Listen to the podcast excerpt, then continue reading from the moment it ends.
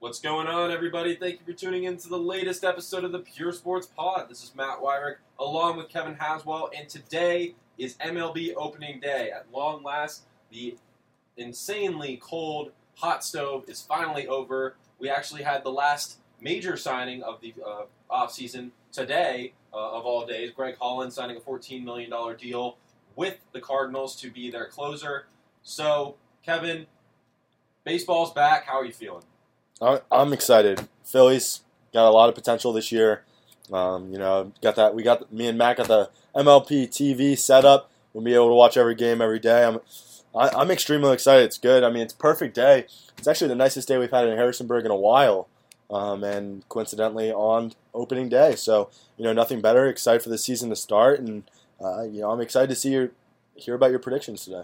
Yeah, we've got a ton of stuff for you guys. Obviously, baseball um, is kind of our forte, having come over from Visitors Bullpen originally. Uh, we both uh, played. Obviously, Kevin played a lot longer than I did, um, but I've been more of an analyst guy, so we both are really into the sport, and we're super excited to bring you the MLB opening day preview episode. Uh, we're going to go division by division here. Uh, we're going to start in the American League with probably the most talked about division uh, in the AL East.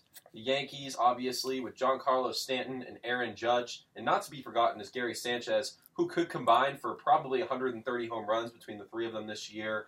Um, the Red Sox bringing back Chris Sale, who finished second in the AL Cy Young voting. The Orioles, who signed Alex Cobb to be atop of that rotation. The Rays, who are in full rebuild mode. And the Blue Jays, who are still trying to hold on to their aging roster, hoping that Marcus Stroman and Josh Donaldson can lead them back to the postseason, um, where they haven't had much luck. Kevin, who do you think wins this division? I think it's got to be the Yankees. I mean, they've basically put together the best lineup I've seen in Major League Baseball in years. Um, you know, with the emphasis on home runs nowadays, you know, them changing the baseball, whether or not true, um, more home runs, you know, gives this team a big advantage. And, you know, middle of the lineup, when you have Aaron Judge, uh, Carlos Stanton, and Gary Sanchez, you're going to be hard to beat. Uh, the question's got to be health in their rotation. Masahiro Tanaka, um, you know, CC Sabathia's had some injury troubles, so Sonny Gray. Uh, so let's see if they can stay healthy. Uh, I like the rotation the way it's put together right now. Um, and you gotta love that bullpen. I mean, Dellin Betances and Aroldis Chapman. I mean, that's you know a great one-two punch. So we'll see how Aaron Boone does as a manager. That's another question mark with them. But you know, after watching the Red Sox, Red Sox lineup, I know they added J.D. Martinez, but after watching the Red Sox lineup last year, just not confident enough in them to win this division. Um, I, you know, they're going to need a big bounce back from David Price as well. So I'm going to go with the New York Yankees to win the AL East. Right now, I mean, I have to agree with you. I think the Yanks are certainly the super team here. I mean, there's a super team in every division right now. And so I don't know about you, but I've gone with the super team to win each one. Um, but I think here the biggest problem for the Yankees, like you said, is health.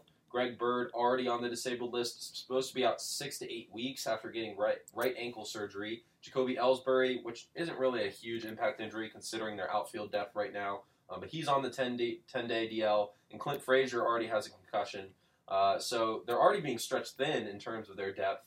Um, but with Gardner, Hicks, and Judge in the outfield, rotating with Giancarlo Stanton, we'll probably be playing a little bit of left, a little bit of right, um, and then you know Gardner can play all over the outfield too. I think that this team offensively is probably going to be at least the top two. I mean, the Astros, you got to think, are the favorites to be the best offense in the majors. Um, but even if the pitching staff doesn't turn out to be as good as they're hoping, I mean, you know, Tanaka's been so up and down. Severino's only had one good year. CC Sabathia, you know, is aging and at any time could just fall off. Sonny Gray hasn't been the same guy he was when he was one of, among the AL Cy Young contestants uh, a few years back. And Jordan Montgomery needs to take a step forward in his development. Uh, was decent but not great last year, so they're hoping for good things from him. But you know, only time will tell. So this rotation certainly has a lot of question marks, and I think you really have to look at the Red Sox here too, um, whose rotation has some question marks of their own. Obviously, Chris Sale, you know, is the guy here, and no one's really worried about him. He's going to be just fine and is a, a true number one at the top of the rotation. However, David Price has just not been the same guy over the past few years. Rick Porcello had one good year uh, and has since really not been, you know, the same guy since he won Cy Young two years ago last year. Had a down year. Hector Velazquez actually put up um, pretty good numbers, um, but has only pitched 24 innings in the major league, in his major league career. Um, so they're hoping for big things out of him. Uh, and then you know Drew Pomeranz already on the DL. That's hurting them. Uh, you know he was supposed to be kind of those one of those middle anchor guys. So their rotation has a lot of question marks, and I think more question marks than the Yankees do right now. And then the offense, obviously adding JD Martinez is going to be huge. You know, they needed that power bat after losing David Ortiz uh, to retirement, so he's kind of going to replace that. But I think right now, Rafael Devers is taking steps forward. Definitely had an impressive second half last year uh, when he came up from the minor leagues. Will lock down that third base spot. But I think this offense needs a bounce back year from Xander Bogaerts and a bounce back year from Mookie Betts if they're going to contend with the Yankees. Because right now, with how everyone played last year, it's a bunch of table setters and JD Martinez. I mean, they're hoping Devers can be more one of those power bats to kind of put in the middle of that lineup there. But Betts really needs to take that step forward, be that number three guy in the order. Um, and and Xander Bogaerts, who doesn't get talked about as one of the better shortstops necessarily anymore, um, but he used to be among the best in baseball. And I think you know there's a lot of good things that could come out of him. Hanley Ramirez uh, still hitting surprisingly, um, but you know we're not really sure about him. And Andrew Benintendi, a little overrated in my opinion. But if he can take a step forward offensively, this can be a really good offense. And then, of course, the bullpen, anchored by Craig Kimbrel, can't be really worried about that. So these are two teams, I think, obviously the closest uh, two teams in the standings, at least projection wise, right now, uh, in terms of teams in the same division. I think the Red Sox are going to make things interesting. But honestly, I don't even think they're going to make the playoffs. I don't trust this rotation. I'm not sure about you know the ability for a lot of these offensive players to to take a step forward. So we'll have to see you know what actually happens. Yeah, definitely going to be uh, one of the most exciting divisions, uh, you know, across you know across the league. But um, you know, I could hear the resentment in your voice about uh, Rick Porcello when you were talking about. I know you're still mad that he won the Cy Young over Zach Britton that year. Yes, uh, you know, I've always been a fan of Rick Porcello. He's been you know above average starter, especially with Detroit. He was pretty underrated, and I was rooting for him, you know, to do well. But personally, I don't think you. Uh, I don't want to get in this whole debate about the Cy Young Award again. We just had Tom Robertson himself walk in the door. Um, the Yankees fanatic over here. Hey, um, Tom, how you doing? I'm doing fantastic. How are you guys doing? Pretty good. You actually walked in at a great time. We just kicked off our projections here, and we started with the AL East. We both picked the Yanks to walk away with the division. I'm guessing you're going the same way. That's a no doubter. That is a no doubter. what do you think is the biggest X factor for them this season? I think that pitching is going to be huge for them. Obviously, the thing that's making headlines about this Yankees team is the addition of Giancarlo Stanton uh, and the power that they have with Judge, Sanchez, Stanton, obviously, and then Gregorius, a sleeper as well to hit uh, 20 plus home runs, no doubt. So that's obvious, but I think the pitching, Severino, honestly think he's going to have a Cy Young season and come home with that trophy at the end of the season. Tanaka, easily going to have a bounce back year. Had a 4 7 ERA last year. Absolutely terrible, but going to bounce back, in my opinion, no doubt. Full year of Sonny Gray, and to me, this is the best bullpen in baseball. So, Okay, so Love if we have to go with a team other than the Red Sox or the Yankees to make the postseason, Kevin, who's it going to be? Say, say the teams again. Blue Jays, Orioles, Rays. None, none of the above. none I don't of think- the above. I, I don't think any of those teams are playoff caliber teams. I mean, the Orioles would probably be the closest. I mean, if I had if I had a gun to my head and I you know I had to choose a team there, it'd be the Orioles. Um, you know, they have just enough talent to make a wild card run, uh, but not much more. But none of those teams, I don't think, break you know the 80 win mark. I, I think they're all you know right between 76 and 80 wins. I do like the Blue Jays for a couple of reasons. One, Josh Donaldson's injury history kind of took, you know, forced them to take a back seat in the AL East last year, not able to play a full season. I think he comes back healthy. He's actually my pick to win the AL batting title. Um, I think he could be a real force for them. I mean, obviously, he's one of the best third basemen in baseball. Uh, so, you know, if he's able to take a step forward, Justin Smoak, very, very good offensive first baseman, a lot of power there. Kevin Pillar, one of the best defensive center fielders. Randall Grichuk, who's kind of getting a fresh start with the Blue Jays after not really panning out with the Cardinals. Um, and Kendrys Morales, uh, who signed a big contract with the Jays a few years back to be DH. I think, you know, they have a lot of power in this offense, and I think that they can do enough where the rotation can carry this team. J.A. Happ, Aaron Sanchez, Marco Estrada, and Marcus Stroman. Four very good starters. And I think that, you know, this is a team that rotation really doesn't get a lot of credit for being one of the better in baseball. Uh, I personally think Marcus Stroman is going to win AL Cy Young.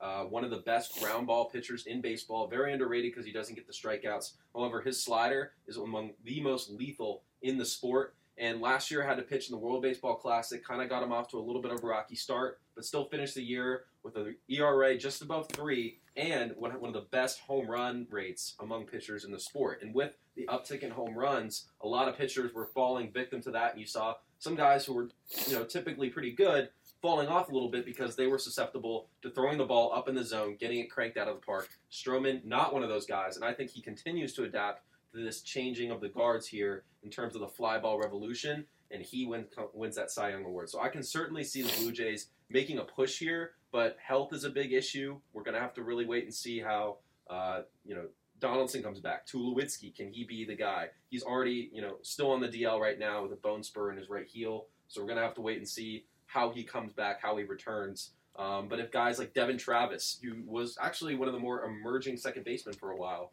um, can come back healthy, I think this is going to be a pretty good team. And yes, right now, obviously the Red Sox and the Yankees are the teams to beat, and there's certainly no reason to pick the Blue Jays over them. Um, but if any team of the three has to make it, I don't trust the rotation in Baltimore, and Tampa Bay is certainly rebuilding. So I'm going with the Blue Jays. How about the Grandy Man? The Grandy The Man, Blue yeah, you can't even talk about it. The him. Grandy Man can. He good clubhouse presence, certainly. Great Uh, veteran to have in the, in the Yeah, clubhouse. he's con- considered one of the most respected players in the You sport. didn't so- mention Troy Tulowitzki at all, who's No, I fallen off the face of the earth. You, I don't think you said I just about said he has Throwback. a bone spur in his Bone right. spur, bone spur. right Right, towards the end. Throwback. We were talking about some of the weapons they have. He's kind of fallen off the face of the earth, but he, he, he's got the talent to, to possibly put up some good numbers, have a little bit of a bounce back. Honestly, throwback to when the Blue Jays traded their whole franchise for Troy Tulowitzki. That was ridiculous. Thinking they were going to make a World Series push and never happened. They also traded for David Price. Yeah. Got him for half a season. He pitched well. he did pitch well. That was one of the few times David Price had pitched well in the playoffs. So hats off to him. Uh, I think we need to move on. Yeah. A little too much AL East, but How many minutes in are we right now? 12 minutes. 12 minutes on the AL East. Oh, yeah. All right, well, that is the most competitive division, so I think it deserved a little bit extra here. But let's talk AL Central. All right, we've got the Indians, obvious, you know, playoff team here. Um, been had 102 wins last year. Some of the best players in baseball, and Jose Ramirez, Francisco Lindor, Corey Kluber, who won the Cy Young, um, and Carlos Carrasco, who has dealt with some injuries, but you know, one of the better pitchers in baseball. They're going to be the obvious favorites here. The Twins, who made a surprise playoff push last year, didn't have Miguel Sano in the second half, uh, dealt with a lot of injuries, but have had a really sneaky good offseason, uh, signing guys like Lance Lynn uh, to pretty cheap deals. Uh, so they're you know looking good moving into the season now. And then we've got a few rebuilding teams in the Royals, the White Sox, and the Tigers. None of whom are really expected to make any kind of difference in the standings. Royals obviously bringing back Mike Moustapis, Mike Moustakas, but losing Lorenzo Cain and uh, your man's Eric Hosmer uh, to big deals um, to other teams. So they're going to have to kind of move on without them. The White Sox still in rebuild mode, but you know have some young studs and Lucas Giolito, Reynaldo Lopez, Michael Kopech in that rotation, who they're hoping can be the guy. Uh, Jose Abreu, obviously one of the better first basemen in the league, um, and you know they're they're looking all right. Breakout year for Avisail Garcia last year. He as well. did, yes. Uh, finished the year with a 330 batting average in 136 games. Didn't really get a lot talked about, even when he was hitting pretty well. Um, and they're also, you know, hoping for uh, Yoan Moncada, who they acquired in the Chris Sale trade, um, to kind of take a step forward. He obviously is being paid a lot of money, being a Cuban native, and having to, you know, sign one of those big free agent deals um, despite being a prospect. And so they're kind of hoping he can step into that role um, and and do that. And then there's the Tigers, who really have just been the victims. I think one of the worst victims in terms of aging contracts. Um, they're really not in a position to compete right now. Um, having lost so many key guys, Ian Kinsler is gone, Justin Upton is gone, JD Martinez is gone, and they're left with the massive contracts of Victor Martinez, who hit 255 last year, Miguel Cabrera, who hit 249, uh, and James McCann, who hit 253. Um, or sorry, not James McCann. I was thinking of Brian McCann. But um, having traded Justin Verlander, they now have Jordan Zimmermann's contract, who's also been uh, a huge disappointment. Michael Fulmer is really the only bright spot here. uh, in terms of young talent. Uh, former Rookie of the Year uh, winner who dealt with some injuries last year. They're hoping he can bounce back. But is anyone here not picking the Indians? I mean, I think it's clearly pretty a clear cut choice here. No I don't. I don't know. I'm going with White Sox. Just kidding. the Chi Sox. Okay. Just kidding. No, the Indians. I, I really like. You know their whole roster. They're keeping together a nice uh, core of guys, and you know they have the best reliever in baseball. So What do you guys think that the Twins' ceiling is here? it's in 90 wins. So, similar to last season, I don't think they're doing, doing a whole lot better uh, in terms of probably ending up in a. I do like the additions of Jake Odorizzi and Lance Lynn. Um, Yeah, Yeah, Odorizzi was the guy I forgot about, and I think Byron Buxton.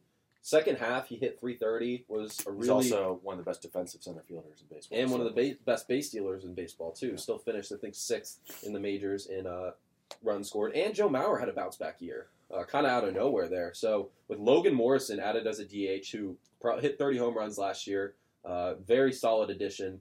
Um, with Dozier defying age, still doing well. Sano at third base. This is a really, really good uh, lineup. And of course, Fernando Rodney is their closer. He's the kind of the guy they signed him from the Diamondbacks um, earlier in the offseason. Then we're able to get Addison Reed on a team friendly deal. So they actually have two closers right now. That, you know, if Rodney falls off, which he has been known to do in the past, does have a lot of closing experience, but not he's necessarily. old as the hills. Yes, too. very old. But 40 Addison like Reed, forty-one. Addison Reed has had Hey, a very been- solid career. Fernando Rodney has defied age the last couple of years. I mean, still goes up there. There's 96. Always had a control issue, but used it to his advantage. I still think he'll be pretty good for the Twins this year. I think Twins uh, could win the uh, wild card game, face off with the Astros um, in that first uh, series of the playoffs, and I think I think they would give the Astros a bit of a run. But you know, we'll obviously have to see where injuries are, um, and you know, there's still a lot of question marks about the back end of that Twins rotation. So, still some things to work out there, but this offense certainly is promising. In the AL West, we have the reigning champs in the Houston Astros, reigning MVP in Jose Altuve, couple former Cy Young winners in um, Dallas Keuchel and Justin Verlander. So this, and of course, they also added um, Gerrit Cole over the offseason. They are projected to have the best rotation in baseball. They are projected to have the best offense in baseball, and they still have Ken Giles at closer, uh, who is a very serviceable ninth inning guy. This is one of the most complete teams we've seen in a while. They're young. They have an insane core of George Springer, Altuve, Carlos Correa, uh, a few other young guys. Marwin Gonzalez, a guy who doesn't get a lot of credit, but had a really good year. Yulieski Gurriel, who was good in the second half. Alex Bregman, who's considered a breakout candidate. I mean, just going up and down this roster, there aren't any holes. Does anyone think that there's any chance that the Astros don't win the AL West? No, I just I, I think people are sleeping now, sleeping on them.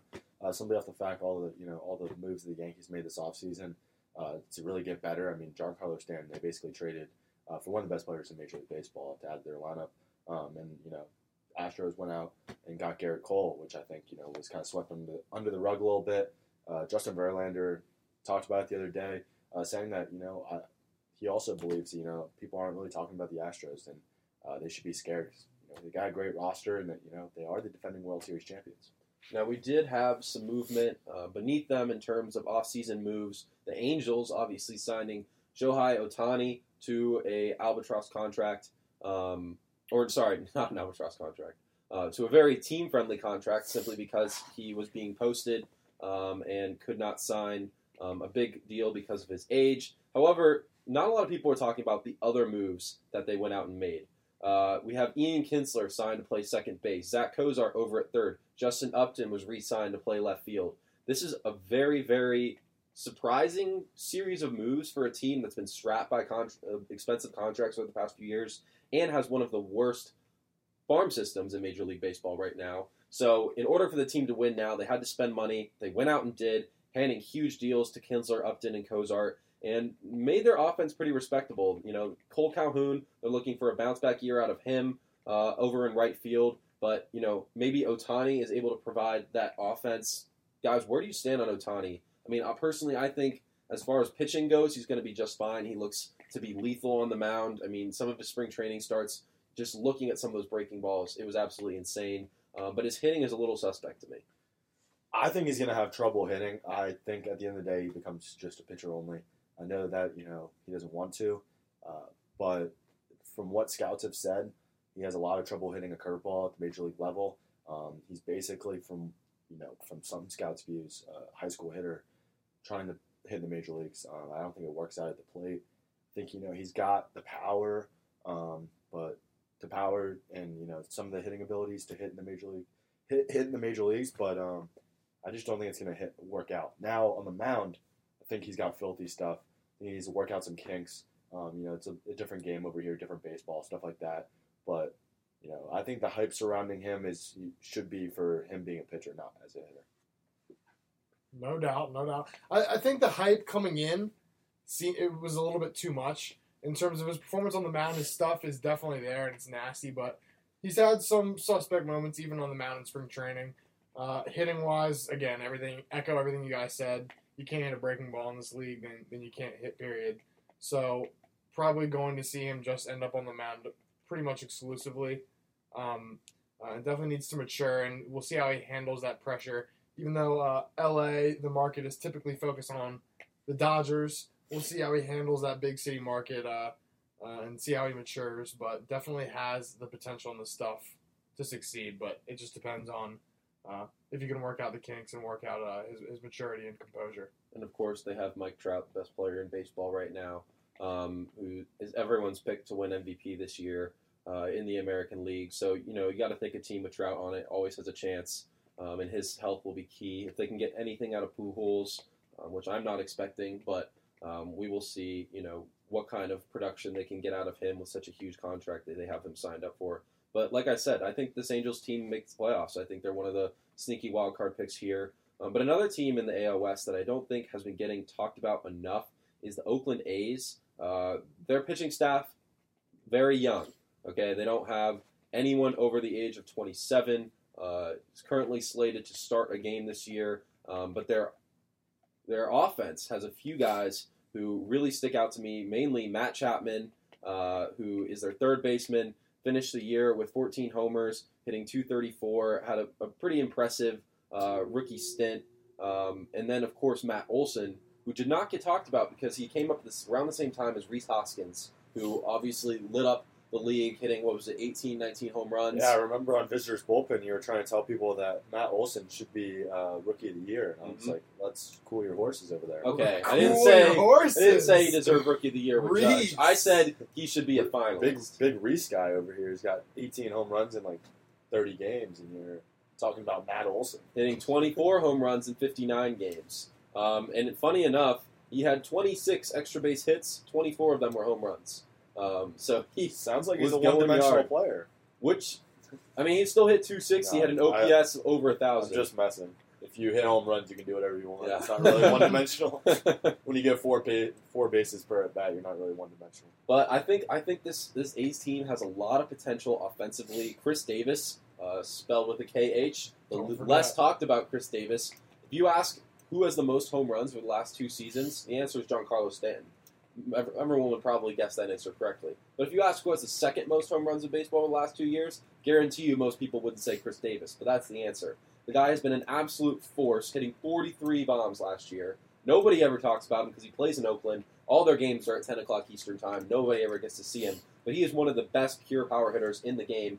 Uh, and then we have Dustin Fowler, who one of their top prospects coming up to play in the outfield this year. Um, a lot of power potential there. This team's going to hit a lot of home runs. Uh, and if their pitching staff can maintain any kind of you know consistent production, I think this team could be you know in the running for a playoff spot. Now the AL West is actually I wouldn't say you know like the AL East in that it's you know got powerhouses, but it's definitely going to be competitive. The Mariners still you know make a ton of they're just known for making a ton of moves um, and acquired Dee Gordon kind of oddly enough they have three second basemen on their team in uh, Robinson Cano, Jean Segura, and Dee Gordon. But they moved Gordon to center field, and we saw at spring training he actually had some pretty nice highlight reel plays uh, out in the outfield. So I think he's going to be a pretty good center fielder. Um, then Kyle Seager, they get a bounce back year from him, or Mike Zuni- Zunino at catcher, Nelson Cruz at DH. I mean, they've got a lot of guys uh, that could really make a force uh, offensively. Then, of course, there's Felix Hernandez. King Felix. King Felix, who actually holds the current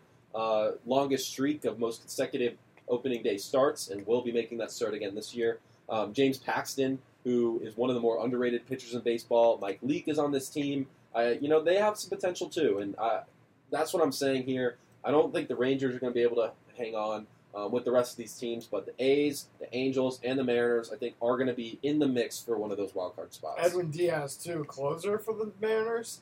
He has gas. And he's a young closer coming up in the Shut league. down. Shut down. What? No, he's shut down. Oh, he's a sh- yeah, he's a shutdown guy, no doubt about it.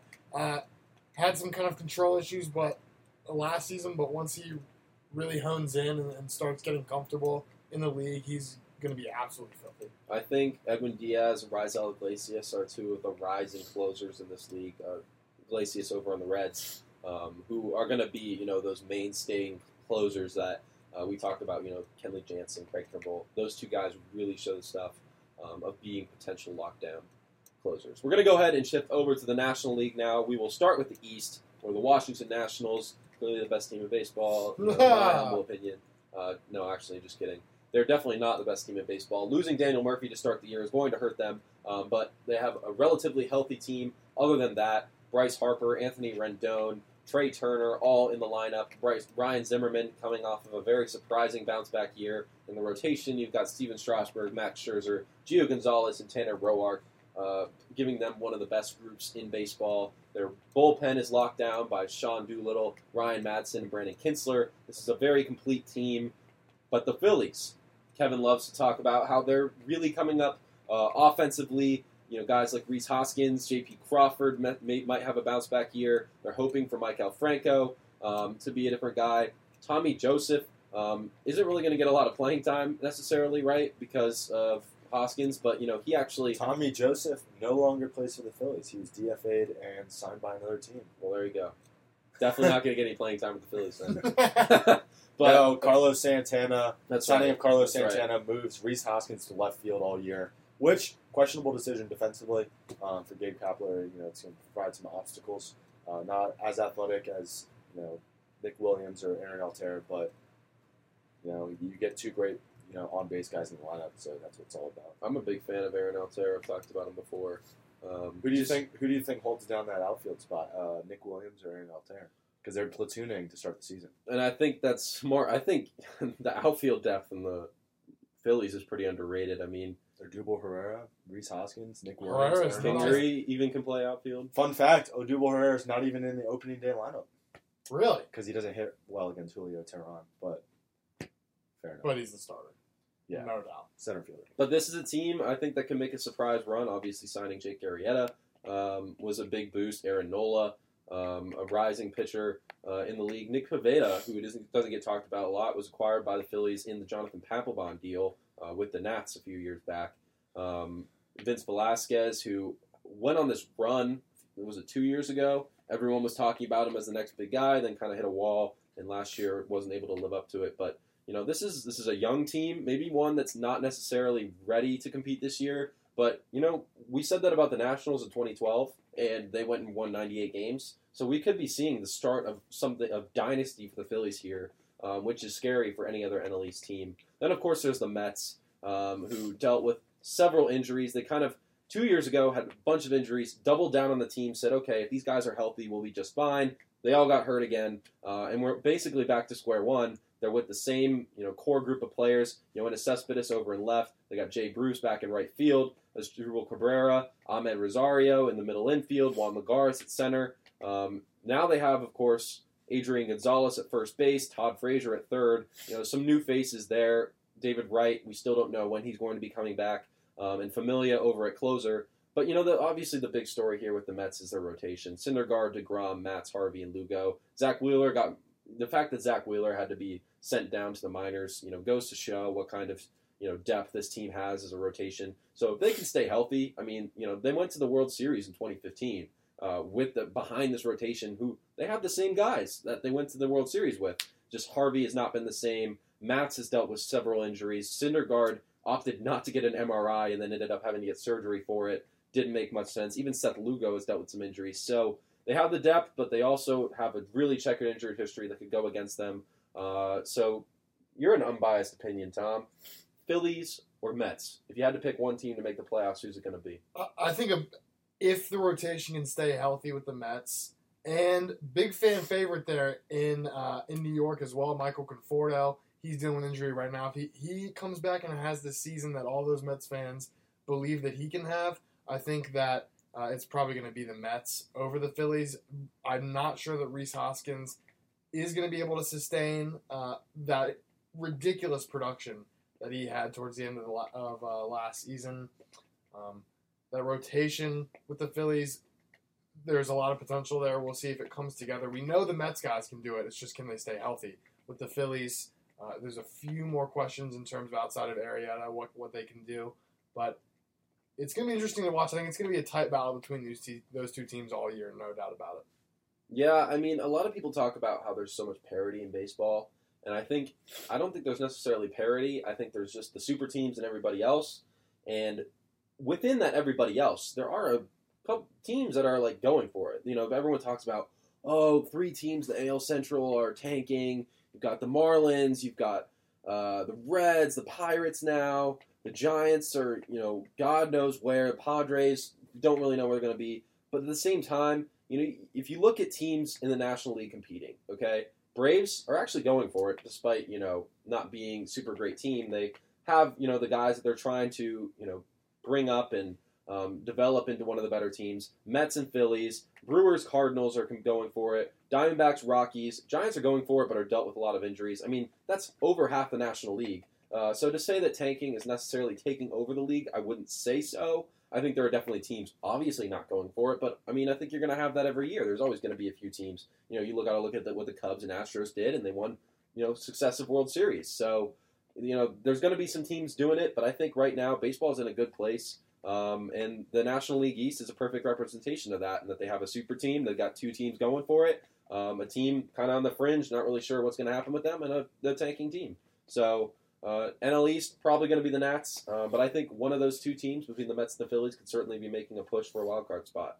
In the Central, we have the Chicago Cubs, uh, anchored by one of the most popular lineups in baseball: Anthony Rizzo, uh, Kris Bryant, Kyle Schwarber, and Wilson Contreras being the core there. Schwarber obviously had a down year last year, but has cut a lot of weight. Uh, I personally drafted him in fantasy. I think he's going to be having a monster year um, and playing a decent uh, defense over in left field. He used to be a catcher, but they wanted to preserve him, uh, so they moved him out to left.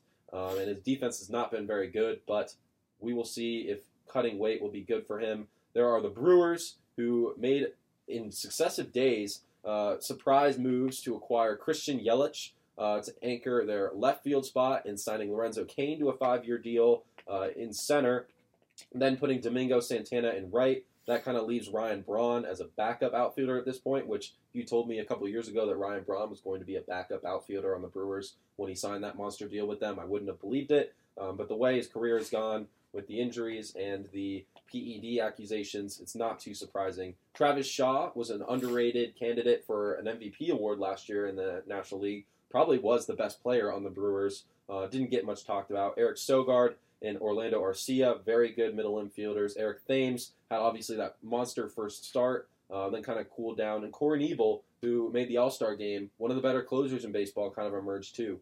Uh, so this team kind of anchors, you know, what is the rotation going to be doing here? There is certainly some question marks there, but I think the Brewers could be making a push in the AL Central. They're going to be fun, fun to watch with uh, with these additions. I think Christian Yelich is one of the most underrated players in the league, just in terms of he's an incredible player, and they're going to be putting up. I think Thames has the ability to not necessarily do what he was doing at the start of the season, but be a little more consistent this year uh, after settling down from all that hype uh, at, at the start of the season. Great outfielders in Lorenzo Cain and Domingo Santana as well, who's, who's who's a very exciting player to watch. So this is going to be a team that I think has the capability to put up a lot of runs, but I think they'll they may have the potential to give up a lot of runs as well uh, with some of the question marks in that rotation. So I think you're going to see a lot of high scoring, exciting, and fun games to watch with the Brewers. Um, in terms of their ability to contend, uh, they might not be ready to take that leap this year, but they're definitely, no question, going to be one of the funner teams to watch in the league. And then, of course, is the Cardinals, a team that actually has missed the playoffs each of the last two years after being a staple in October baseball over the past decade. Um, but they've made some some good moves here, Just trading for Marcell Ozuna uh, from the Marlins to anchor down that left field spot, adding them that big bat in the middle. They were kind of missing Tommy Pham, who wasn't really talked about all year, and then suddenly was getting MVP votes. He had a great season. They're looking for big things out of him. If Dustin Fowler can live up to his contract, that'll be huge. Of course, we mentioned at the beginning of the show, Greg Holland signed with the Cardinals today on a $14 million deal. To Picked him up on my fantasy team just before I came over here. I tried. He was already drafted in my league. I was, Ah, I was pretty He got drafted. He got drafted. I almost drafted him because I, that, a closer of that quality, you know they're going to get signed. I mean, at some like at some point. So He I almost drafted him, but passed on him. So did everybody else. So got him for the free pickup. Yeah, I mean, I wouldn't have turned him down, but this this Cardinals team doesn't have the star power necessarily to compete with the Cubs. Um, I think they're going to need the Cubs to kind of have a slower start or some, something along those lines, like they did last year. If they're going to be competing, I don't see this team winning over 90 games. Their rotation has so many question marks behind Carlos Martinez. You know, Michael Wacha has bounced back and forth between uh, the bullpen and the rotation, not really been able to put together any kind of consistency. Their number three starter right now is Luke Weaver, whose career ERA is 4.56, not even pitched 100 career innings yet. Um, so they're going to need, you know, some guys to step up that, you know, aren't really being talked about. Um, but, and, and, you know, Matt Carpenter used to be the guy, really hasn't been an anchor over at first base. So they're really going to need Marcell Ozuna. They're really going to need Tommy Pham. Um, and the rest of the lineup is kind of have to fill in. I mean, this has never been a team that scores a ton of runs. They've always been, you know, a below average uh, offense, but great pitching has kind of propelled them throughout the postseason. Uh, you know, Adam Wainwright in his prime, uh, you know, gave them a, a true ace. I think Martinez can be that ace, but I don't think behind him they have the depth. Um, so it's going to be tough. And obviously, Luke Gregerson, um, who was supposed to be their closer, but is already on the DL. Uh, when he comes back, that might help them out in the bullpen a little bit. But his already, you know, checkered injured history, him being on the DL to start the season, does not bode well uh, for the team overall. As for the rest of the NL Central, the Pirates trading Gerrit Cole and Andrew McCutchen signaled a changing of the guard here. Not really expecting them to be in much of contention. The Reds have a great offense, you know, one that's not really talked about. Uh, Joey Votto, best pure hitter in baseball, best first baseman in baseball, uh, in my opinion. Adam Duvall, um, who has hit 30 home runs, I believe, each of the past two years. Checking those numbers, yes, 33 in 2016, 31 last year. Not really talked about as one of the better, you know, offensive catch uh, players, but really is. Billy Hamilton, obviously, a great base stealer, took a, a bit of a step forward offensively last year. His OPS still hasn't really actually. He took a step back. I lied. Um, his OPS has never finished above 700 over a full season, so they're going to need you know him to maybe take a step forward there. And Scott Schebler, um, who is supposed to be, you know, he's 27 now, was going to be one of their better prospects when he was younger, um, but hasn't necessarily panned out. But did hit 30 home runs last year, so if he can get the average up a little bit, um, you know, there is a focus on power over average these days. Um, but you know, this is a team that's going to hit a ton of home runs. Um, pitching staff, awful. Not really, Awful. really just not Don't sugarcoat. nothing to write home Don't about. sugarcoat I will never sugarcoat it. I promise you that. Um, you know, after tra- since trading Johnny Cueto, they just haven't really had anybody at the top of the rotation. Homer Bailey has not lived up to his contract anyway whatsoever. Luis Castillo, you know, maybe he could t- pan out, but probably not. The Reds aren't going to be in contention. This is the Cubs division to lose, but I think that the other wild card spot comes from this division. I think we're going to have either Mets or Phillies, and either Cardinals or Brewers. And my picks right now are Phillies and Brewers. Brewers, no doubt for sure. Wild card spot: Phillies and Brewers. Those are mine. Yeah. Wow, I got Mets and Diamondbacks. That brings us to the NL West, where they actually had three playoff teams last year um, in the Dodgers, Diamondbacks, and Rockies. Uh, Dodgers didn't do much over the offseason, kind of just hunkered down on the, the roster they already had, having had a big offseason the year before, re signing guys like Rich Hill and Justin Turner uh, to return to the team. They acquired, you know, Matt Kemp, but not really expected to be a difference maker on this team. Justin Turner having to miss the first three to six weeks does hurt them a little bit, but they're able to move some guys around. You're going to see more of a Logan Logan Forsythe and Chris Taylor uh, and Enrique Hernandez, maybe some Chase Utley, which I could never turn down seeing some more Chase Utley, although, you know, he's obviously not the guy he used to be. Um, and if they can get a bounce back, or not necessarily a bounce back year, but maybe if Yasiel Puig can return to form, um, they have the, an elite offense. Obviously, their rotation anchored by Clayton Kershaw is always going to be good. Alex Wood was an All Star last year. Kenta Maeda really showed up in the postseason. They're hoping he can put uh, you know a little more velocity on the ball like he did when he was coming out of the bullpen. Rich Hill being paid uh, deservedly. uh, after having a couple good years. And Hyunjin Ryu, if he can ever stay healthy, you know they have the makings of a really good offense and I mean really good rotation. Julio Urias, who is injured right now, um, just got left shoulder left shoulder surgery, out at least six weeks. Um, we could be seeing him make his way back in the rotation. He obviously broke in the league at 19. Uh, was a little premature. Had to kind of work some things out. He Has some injury troubles, but his ceiling is through the roof. And if he can ever, you know, have that pan out, he's going to be a force. And then there's Kenley Jansen in the bullpen, maybe the best closer in baseball. I mean, I think that's between him and Kimbrel right now. So this Dodgers team, obviously losing in Game Seven of the World Series last year, is one of the better teams in baseball. Um, but they, to me, they're my World Series pick for this year. I think they're going to be back with a you know, force. I think Clayton Kershaw in his basically a contract year, being able to opt out of his deal after the season, uh, is really going to you know have a, a fantastic season. And I don't. I think they run away with this division. As for the Diamondbacks, they lose J.D. Martinez, who they picked up at the trade deadline last year, uh, and didn't really replace him with anybody. They did acquire Steven Souza, but with him, as we mentioned in a previous episode, being out to start the season, they're going to be missing that offensive guy. They need Jake Lamb to be, you know, the, the dude that they were expecting him to be. He had a pretty good year last year, um, but it was really just him and Goldschmidt for a while. Uh, they're hoping for AJ Pollock to bounce back after tearing his ACL, coming back last year, not being the same guy he was before. Pollock is in a walk year, so pressure's on him uh, to really be that guy. And then the Rockies, who actually struggled offensively, special, uh, you know, at home you're, going to have those bloated numbers. But on the road, they're actually one of the worst offensive teams in the National League. And what did they do? They go out and sign a mega bullpen uh, to, instead of really focusing on that offense. A bit of a questionable move considering their bullpen was already a strength. Um, but Greg Holland hit free agency. They didn't bring him back. They decided to go with Wade Davis, uh, giving him a giant deal. Bryan Shaw and Alex Ottavino, Jake McGee. This is a very deep bullpen, uh, one that we're not really expecting. You know, we don't really expect to see the Rockies with great pitching. But you know, being able to sign Wade Davis to such a monster deal is huge for them. If their rotation, Jon Gray, Tyler Anderson, uh, Chad Bettis can really you know take some steps forward here. I, they have the potential to you know hang around. I just don't see that this offense can really handle it. Carlos Gonzalez is back in right field, hasn't been good in probably two to three years. Ian Desmond last year was a disaster uh, for them at first base, and are moving him to left field. Charlie Blackmon definitely a MVP candidate. Um, DJ LeMahieu has won a batting title. Nolan Arenado, another MVP candidate, and Trevor Story, who's had dealt with some injuries. Um, they have the potential to be a good offense, but I think those Coors Field numbers certainly boost what kind of team they actually are. And if the Dodgers do run away with this division, we're going to see them in a wild card game uh, in the playoffs if they do make it. And I don't see any of these starters winning the wild card game for them, especially if they're not in Coors Field.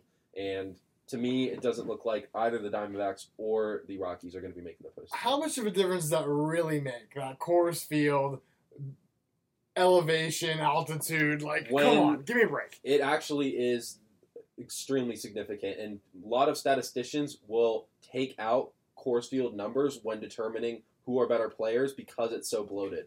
Maybe in terms of boosting the numbers, but you said if they're not at Coors Field, they wouldn't win that wild card game. It, it, it affects both teams equally. I mean, it's I not like they're winning more games because they play home field at Coor- Coors Field. That, he brings up a good point.